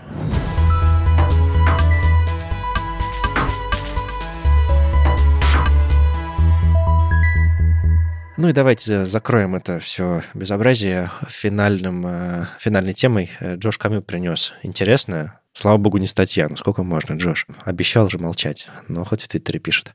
В общем, он принес такую штуку, э, просто проанализировав несколько графиков. Вроде бы ничего такого удивительного, но мне кажется, он здорово прошелся по, по представлениям современных разработчиков и по такому искажению, которое, мне кажется, есть в головах у многих, что если есть какой-то тренд, значит, этот тренд будет продолжаться. И до тех пор, пока не, не выйдет в абсолют какой-нибудь, или максимально приближенный к этому абсолюту. В общем, я помню, был момент, когда появились мобильные браузеры, мобильные устройства с браузерами, в меньшей степени планшеты, в большей степени телефоны, на которых люди стали пользоваться интернетом. И тогда весь интернет был шириной 1024 пикселя и больше.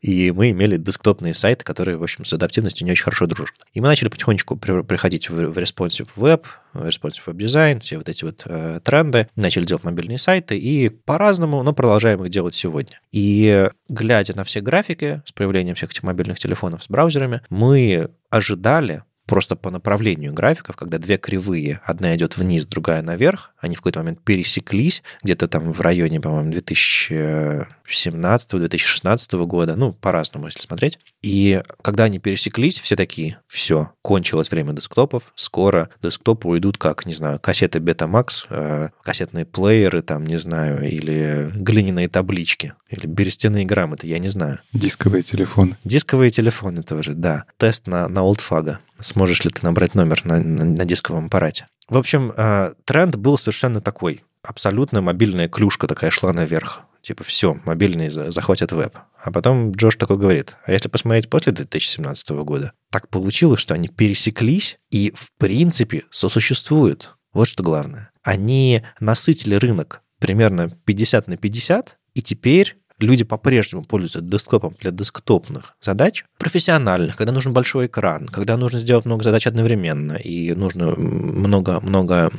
иметь одновременно на экране, а с чем планшеты тоже не всегда справляются. И получилось, что несмотря на вот этот вот потрясающий график, который на самом деле застрял в головах у многих, кто на графике часто не смотрит, но просто увидел новости, которые в 2017 году появились, что все, типа, мобильный веб пришел, и сейчас он всех захватит, и никому не нужны большие огромные сайты. И, кстати, в рамках этого, этой тенденции, этих пересекающихся графиков родился тренд на mobile first. Сначала мобильные, то есть вы делаете сначала мобильный сайт, а потом, не знаю, адаптируете, улучшаете его до десктопного. Ну, повторюсь, есть разные подходы к этому всему. Есть desktop first, есть прям отдельные версии люди готовят, в зависимости от проекта, в зависимости от задачи, не знаю, и решения инженерной команды. Но тренд пришел и, в принципе, с нами остается. И Джош э, очень забавно рассматривает всю эту, всю эту историю. И мне на самом деле нравится вот этот, э, эта ситуация, в которой мы не, не теряем что-то, а это что-то старое, хорошо знакомое, находит свою нишу и остается там. Нет такого, что у нас э, просто ну, ну, нет возможности, нам нужно выбрать либо мобильный веб, либо десктопный веб. Нет, у нас есть э, в наших жизнях, в нашем обществе, в наших, там, не знаю, задачах всегда есть место и одному, и другому. А возможно, найдется место еще третьему, появится какой-нибудь VR-веб, появится какой-нибудь, не знаю,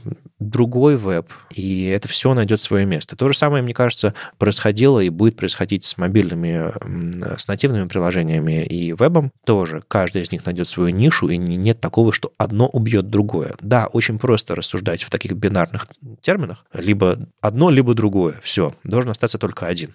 Мне кажется, вот эти... Тут тоже какая-то легкая спекуляция произошла с терминами. Я, с одной стороны, вдруг нашел график, который у меня был в докладе про мобильный CSS, который я использовал как доказательство, почему мой доклад нужно слушать. И вот он ровно так же заканчивается. Ну, типа, ну, пересеклись, все, пора, пора про мобилку думать. А, и действительно, я просто на тот момент не нашел графика к 2020 году, который был бы более актуальный. Ну, потому что в интернетах вот э, это, это платные истории, вот эти все, кстати, э, счетчики более подробные. Так вот, э, на самом деле, мне кажется, они свою все равно службу сделали. Действительно, мы задумались. И, ну, стопор прогресса, как ни странно, часто это заказчики. ну, то есть мы хотим делать хорошо, мы готовы сделать правильно. У нас есть какое-то даже субъективное ощущение, которое больше описывает даже реальность, потому что, ну вот да, я знаю, что мобилка здесь нужна. Но у заказчика есть тупо статистика, что зачем нам на мобилке, если по графикам всемирным там 80% сидят на десктопе. Нет, не будем. Да, точно так же, как вот история ж мобильного Ютуба. Там же внутри Гугла целое, тогда еще не Гугла, тогда, ну, короче, подразделение мобильного Ютуба, оно изначально, типа, это эксперимент. А вон оно как случилось, а, что теперь там у них трафика гораздо больше на мобильных устройствах. Ну, кстати, в обратную сторону тоже есть. Есть люди, которые застряли вот в этом вот состоянии до пересечения и думают, что десктопом никто не пользуется, э, потому что помнишь, что там когда-то 10 лет назад сказали, что десктопы умрут, и теперь приходят заказчики, ну, во всяком случае, я как пользователь вижу, когда ты хочешь на сайте себе что-то заказать или там купить, не знаю, посмотреть, тебе говорят, а, сорян, скачайте приложение, мы сайты не делаем, потому что зачем? У всех же есть э, телефоны, у нас есть классное приложение, скачайте его себе. Вот кажется, они тоже немножко неправильно представляют мир себе. Ну, или кто-то, неудачно продал вернее, слишком удачно продал мобильные приложения как, как, как решение, и они не замечают, как они теряют кучу денег, на, имея команду для Android, команду для, для iOS или, или какую-нибудь команду с React Native, которые э, э, рвут на своей голове волосы. И все-таки, я считаю, эти графики, они не показывают, как люди пользуются сайтами. Как? Вот ключевое слово «как». Они показывают, что у них есть смартфоны для пользования интернетом, у них есть десктопы для пользования интернетом. То есть статистика собирается вот так. И у кого-то там еще планшеты, они тоже где-то там внизу есть. Хотя, кстати, тоже график растет в некоторых странах. Они еще показывают там, не знаю, достаток в странах. Ну, то есть э, можно, опять же, посмотреть по этим графикам, что э, в высокоразвитых странах просто, видимо, у людей появился там десктоп, и у них есть у всех смартфон. Все, поэтому он сидит и там, и там. Вечерком сижу за ноутбуком, э, днем мобилкой пользуюсь. А там в той же Индии мобильного гораздо больше. То есть телефоны у них есть, фича фона часто. А десктоп, он просто не нужен, дорого, и зачем, если у меня все на телефоне работает. Но Думайте про свои приложения в первую очередь. Не, не слушайте ни нас, ни Джоша, а вот... Да, можно на это опираться, что если вам будут говорить, никто не пользуется мобилками, покажите эти графики. Действительно, люди пользуются мобилками. Это вот совсем такие аргументы простые, примитивные. Но если вы, например, пишете в браузере редактор кода, я смутно сомневаюсь, что вам действительно нужно опираться на мобильную аудиторию. Потому что вы потратите год разработки на то, что люди будут просто копировать откуда-то текст, вставлять из мобилки, просто, не знаю, из сообщения в Телеграме. Просто вам нужна текстерия. Вам не нужен полноценный редактор кода на мобильном телефоне. Нужен, нужен.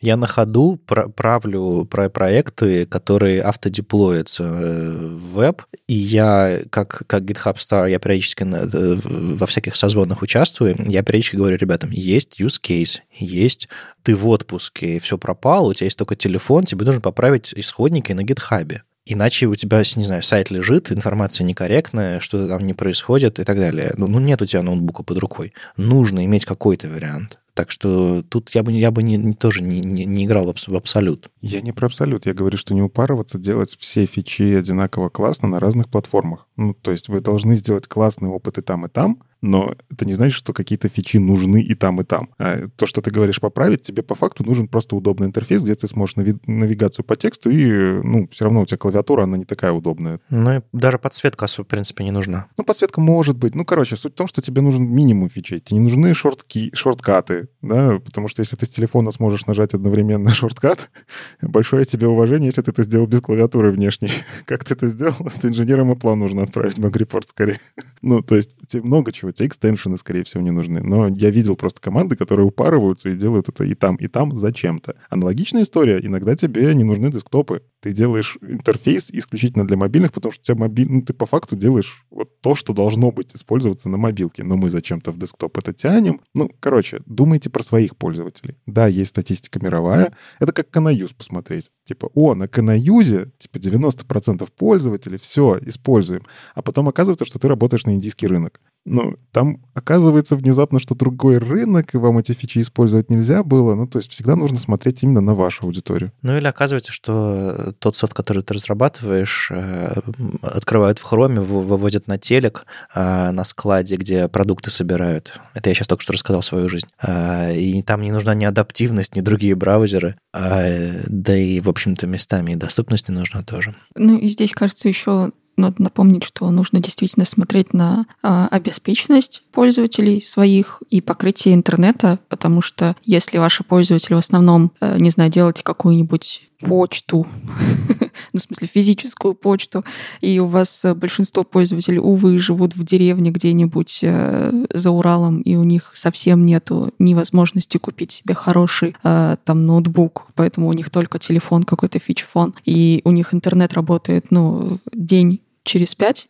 то, конечно, тоже нужно это учитывать и не тащить им все, что только можно, и видяшки вставлять куда только нельзя, и всякие другие штуки. Ну и под конец своего тредика Джош дал ссылку на другой тредик двухгодичной давности, где он рассуждает про то, что понятное дело, что мобилка, десктоп, мобилка, десктоп, э, у вас мощный ноутбук и, скорее всего, дорогой телефон, потому что вы же можете себе позволить. Но не забывайте про то, что э, большинство людей пользуются мобилками, которые стоят значительно дешевле, там все значительно более медленно и просто. И он говорит, купите себе мобилку за 100 баксов и посмотрите, как там на самом деле все рендерится. Вы поразитесь, насколько все, насколько JS медленнее исполняется, насколько все медленнее рендерится, даже при быстром интернете. Это отдельная тема а, performance а, сетевой. В общем, и внутри тредика есть еще один тредик. Могу рассказать про свое жуткое развлечение. Я себе взял телефон Nokia кнопочный, но у него цветной экранчик, там 60 на 40 пикселей. Ну, вот такие вот эти мелкие, которые раньше были. Но он в интернет может выходить. Я, я так давно не кайфовал с веба. Ну, то есть там, там... Я, кстати, поставил оперу мини, потому что это единственное, что смогло там подняться и открывать сайты. И оно все еще открывает сайты. Но попробуйте вот посмотреть на таких телефонах. Ладно, на меня не ориентируйтесь, наверное, таких вот странных людей, как я, мало, но они тоже... А вдруг у вас действительно целевая аудитория такая? Вам нужно уметь верстать под э, 120 пикселей ширины. Это отдельный вид искусства, мне кажется. Ну, я больше про старые андроиды, где все-таки, скорее всего, Chrome, но на таком железе, что вы как будто в сметане, и все кругом очень медленное. С вами был 348 выпуск подкаста «Веб-стандарты» и его постоянные ведущие. Доброжелюбный бородач Никита Дубко. Сам по себе Вадим Макеев. И дизайнер на CSS Юлия Мяцен. Слушайте нас в любом приложении для подкастов или на ваших любимых платформах. Не забывайте ставить оценки и писать отзывы. Это помогает нам продолжать. Услышимся на следующей неделе. Пока. Пока. Пока.